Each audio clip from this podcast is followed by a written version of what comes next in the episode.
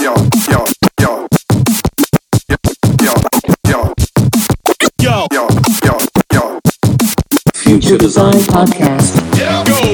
Hi everyone, this is Takatoshi Shibayama, the host of the Future Design Podcast. Today I have Blair Jordan, who's the managing partner of Restructure Advisors, a Canadian restructuring consultant dedicated to the cannabis industry.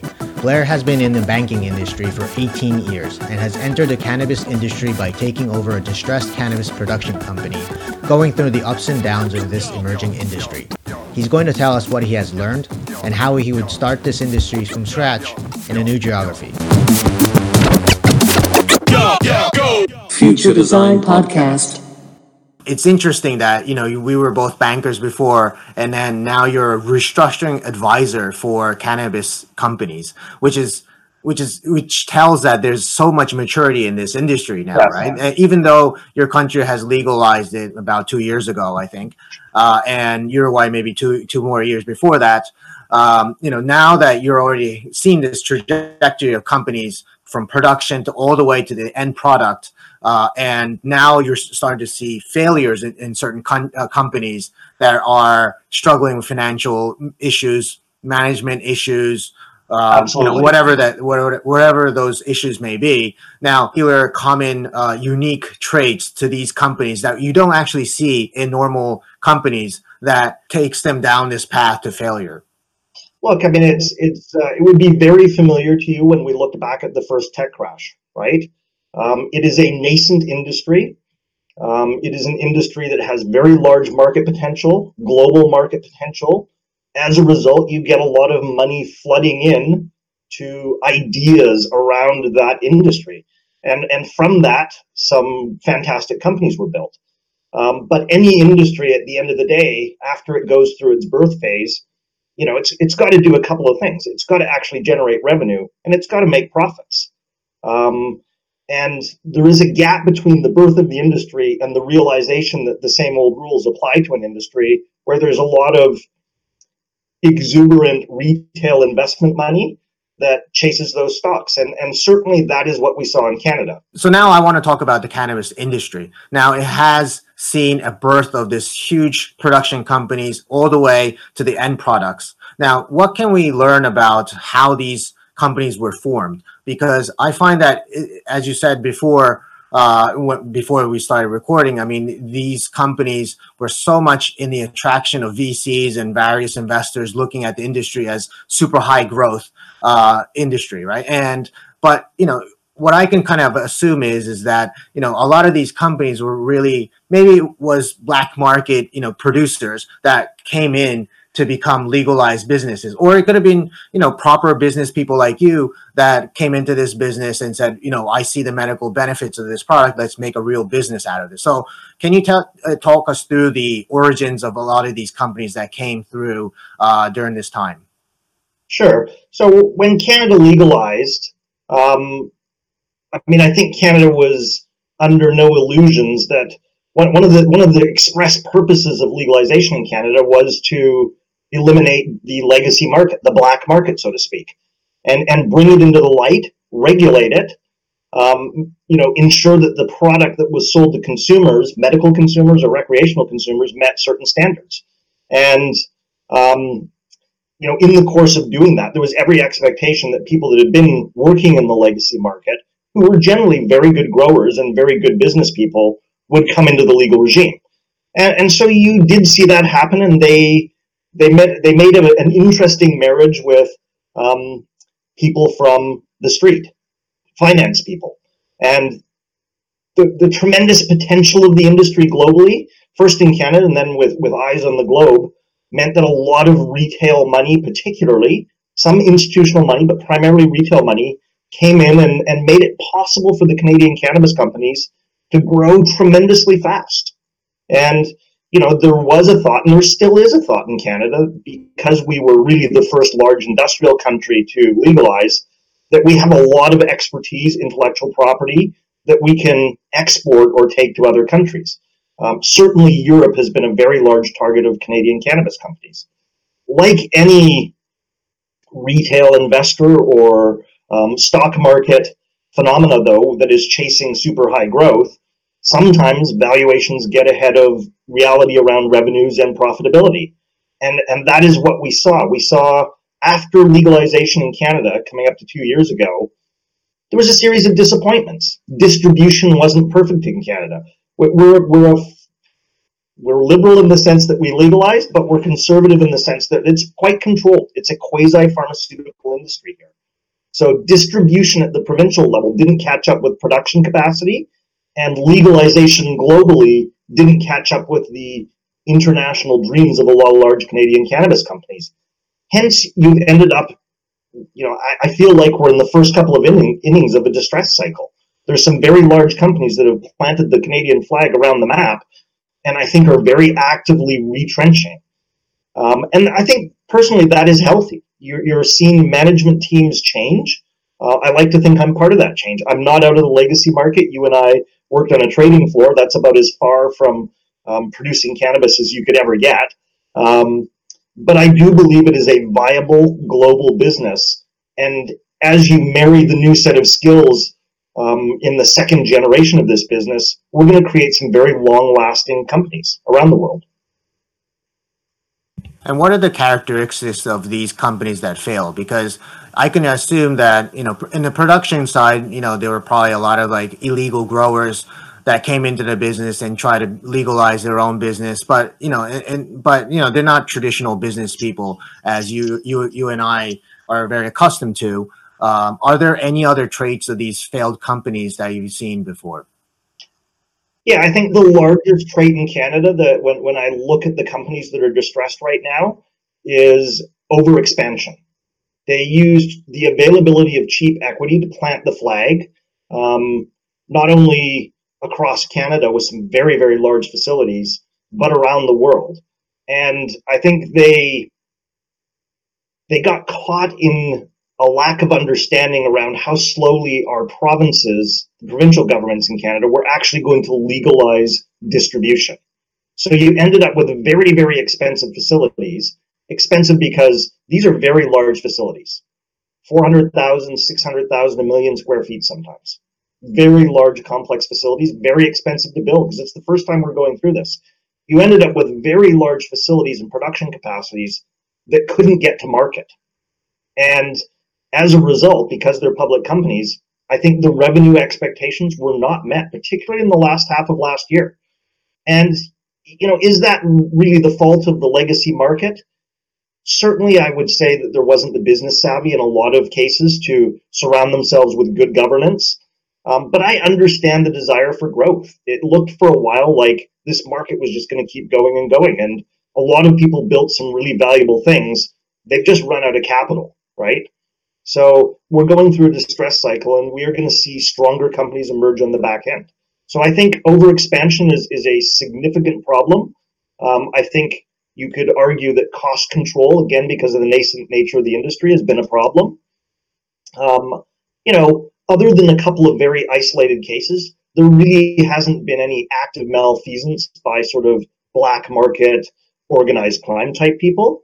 Um, there's been some regulatory slip-ups for sure, and that's hurt a couple of companies. But I think it's it's basic capital structure one oh one and growth one oh one. And, and we saw it in the tech industry, and we're seeing it in this. Yeah, that's true. During the tech bubble, there was so much money going into it uh, that created so many different websites or companies online that was not really necessary as a as a you know uh, market fit businesses. And I've seen this over and over, even with the blockchain industry. You know, there were so many I C Os, and they were raising money for you know ideas that never really can really you know fit the market. And and in terms of like cannabis, it, it seems to me that you know there was so much production happening, but not enough consumption of it, or no not not enough demand. With just within Canada, so they wanted to export it out to some other places. You know, they, I, I was I was investing in one company called Aurora uh, before, and they were buying companies in Germany and in, in Australia to create more distribution, and they were also making production facilities in Denmark and all these other places.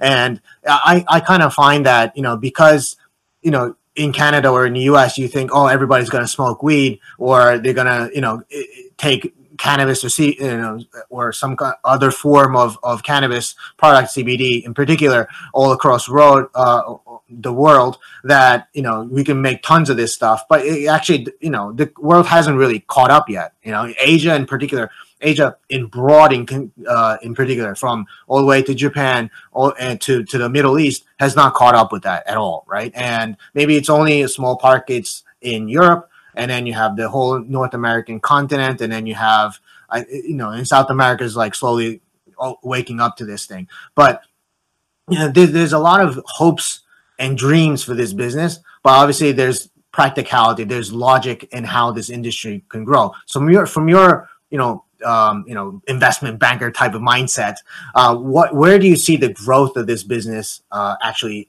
happening? I think it depends on the jurisdiction. I mean, I think in Canada, um, we are we are we are rapidly moving towards what I'd call generation two, two cannabis. Um, I think we're beginning to apply more regular, if you will, business ideas to cannabis. Um, you know, a great parallel is, let's think of Heinz and tomato sauce. You know, that is that is an end branded product that ends up in your your pantry and you consume it. Does Heinz own the trucking company that ships the tomatoes out? Do they, do they own the tomato farms? They don't. It's a disaggregated group of specialists knit together in a supply chain. One of the things that has hindered cannabis in Canada, and, and I think in most jurisdictions that legalize, is the early rules sort of required, or they made necessary, that vertical integration. It is very, very unusual to get one company management team that is very good at growing a very complex plant, then extracting it, then manufacturing products, then de- de- you know designing C P Gs, and then distributing. That is a very large skill set.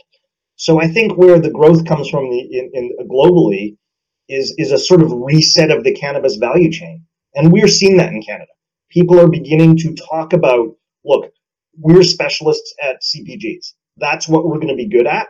We're going to design formulations. We're going to design product formats that we think consumers want to buy, and we're going to distribute them. You're seeing another select group of companies saying, hey, we, we don't want to do that. We want to be the intermediaries. We want to take the biomass and refine it to go into those products. And I think ultimately you're going to see, much like you do in other agricultural products, a group of businesses who say, we're really good at farming. We're really grow- good at growing this product, and we'll just grow it and we'll sell it for the margin we can get in very large scale at very low cost um, to the people who are processing it and making products. And, and that is what is going to emerge. It will depend on each jurisdiction, how, how fast that catches up. Canada is certainly going that way. The U S is something different. The U S still has not descheduled cannabis, T H C, the psychoactive drug. It is federally illegal. Um, it has been legalized in terms of non-enforcement at the state level, but you cannot transport C B D across, or uh, T H C, pardon me, across state lines. That means there's no, it's very hard to build a national business that is disaggregated and specialized in the U S. In some of the large markets, California, I think they're beginning to think about it, but we're not there yet. I'm having a number of conversations with the industry in Europe right now. Very fruitful, very interesting conversations. You pointed out earlier, the Canadian majors uh, went into Europe very aggressively, and they did. They paid a lot of money to build very large facilities. I think it is safe to say the same dynamic is really coming true in Europe. That is a much slower to adopt recreational and medical market. It's just regulated differently than Canada. There's probably going to be too much supply for the regulated medical market to take up, uh, ultimately, um, in, in Europe. That will change over time. I believe that, but nothing happens overnight, and I think Asia will inevitably follow in time. So to me, you know, production in general, it seems like a very commoditized product anyway, right? I mean, I even though you you say that growing weed is a very complex thing, I think if there's so many production happening Uh, you know, within U S and Canada, they're just gonna, you know, butt heads to each other, especially in the U S when the federal um, law passes that, you know, you can, it legalizes uh, medical marijuana or recreational ma- marijuana. You don't need that many production guys. So it's just gonna be a very commoditized product. And then once you get to this kind of more uh, finer uh, product, and like just before in the beginning you said G W Pharma, that was another company that I was looking at as well, um, that made a, a pass-through of the F D A. You made this end product that's very valuable because it's rubber stamped by the F D A. I mean, do you think that the value of this business is obviously has moved away from production, because that, that part is, I think, is going to be consolidated heavily, and then now it's going to be distribution and then end product. That's kind of where I see the value is. Uh, do you think? Do you think that that would uh, replicate elsewhere in the world as well? Yes, I absolutely do. I mean, uh, our, our lives, um, at least in the developed Western economies, and I include most of Asia in that. Uh, you know, we are surrounded by branded goods, um, consumer packaged goods companies that spend a lot of money trying to get us to buy their brand. Um, you know, so I think it's definitely going to go there. I think there's going to be a very interesting and valuable medical offshoot with A P Is, active pharmaceutical ingredients, much like G W, G W Pharma. There's going to be a very interesting, and it's already developed in North America, and it's developing in Europe, nutraceutical and cosmeceutical, um, active wellness ingredients that are not medically improved. Um, so you can't make medical claims, but you can indicate that they may treat something. You know, one of the helpful ways to, a very useful lens to think about the cannabis market, I think, is, is through the lens of alcohol or tobacco. Um, you think about alcohol, I mean, there are a number of, let's let's take uh, a beer. Everybody likes a beer. So there's a number of choices. You can buy from one of the large global conglomerates. It's probably a fairly low price, standardized um, taste. Uh, it's pretty much going to taste the same across every country. Your classic Budweiser, for example, if you like that kind of thing. But the market has fragmented. Consumers are different. There's some regional brand players um, that sell in a, in a country or in a region that have a differentiated product. And then, of course, there are craft producers, right? We've seen the uh, the tremendous rise of that in Japan probably the last five or ten years. You know, there's a lot of craft brewers, where, whereas when we were living there, there, there really probably wasn't. And those are providing highly differentiated, connoisseur-targeted products that, you know, certainly in the alcohol industry, craft beer has captured a very large, meaningful portion of the market. It's not a majority by any stretch, but it's meaningful. I think cannabis follows the same thing. Um, you know, we talk about cannabis being an agricultural commodity. It absolutely is. Um, but for a connoisseur who's using it for a particular terpene profile or cannabinoid profile that comes out of a particular plant, there's always going to be room for an indoor high-quality craft grower to supply that to that demand. And it's just the price will clear the respective markets, right? So, you know, tobacco runs the same way. Countries in Asia, particularly like Thailand, is starting to, or actually already opened up to medical marijuana. But you don't want to see the same cycle happen in, in Asia, right? Because it's it's it's it's it's not even useful to start a new company that does production, new company does this and that. Um, what do you think is the healthy way to grow the cannabis industry? Uh, that are companies, uh, countries that are opening up to introduce this medical product, or you know, in any any form of use.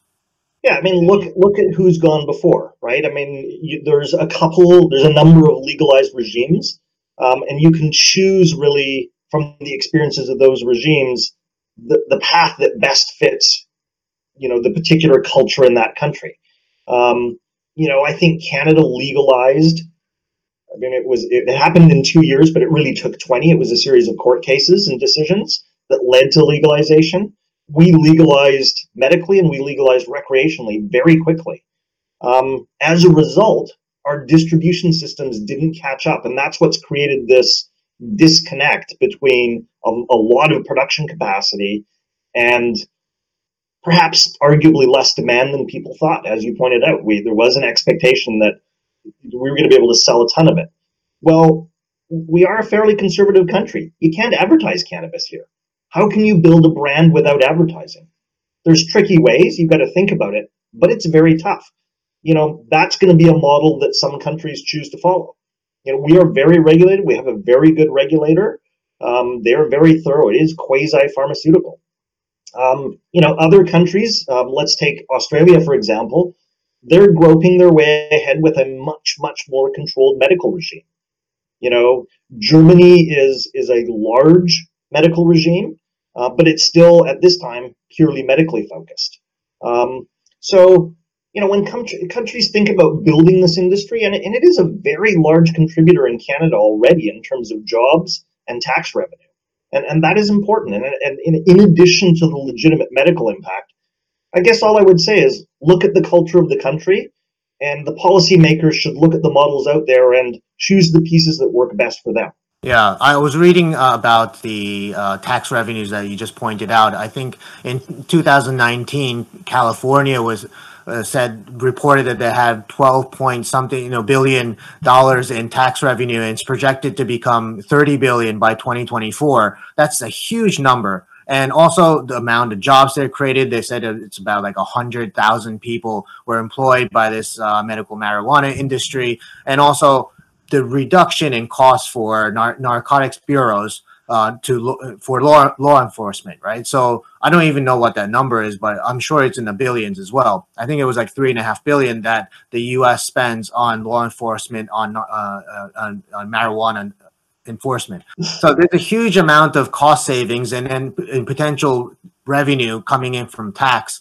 Now, this is something that, you know, a lot of countries need to start thinking about. And, and uh, again, I'm not promoting this, but there's a, these numbers are in the billions, and, and this is a huge uh, impact on the economy as well. So in, in terms of like, I guess, you know, growing this industry, you know, con- countries will start to think about these uh, real numbers, because especially after this COVID situation where, you know, a lot of people have lost jobs, a lot of governments have spent so much subsidies on giving money to people, uh, you know, small businesses or even personal uh, to recover from this economic disaster. I mean, they have to look towards new revenue, right? And also the country that we were talking about in Japan, you know, from two thousand twelve, they've turn their their their target to the to tourism, you know. And I remember that before two thousand twelve, there weren't that many tourists in Japan, but they all of a sudden they they said, okay, we want to focus on tourism, and boom, the tourism industry five x'd,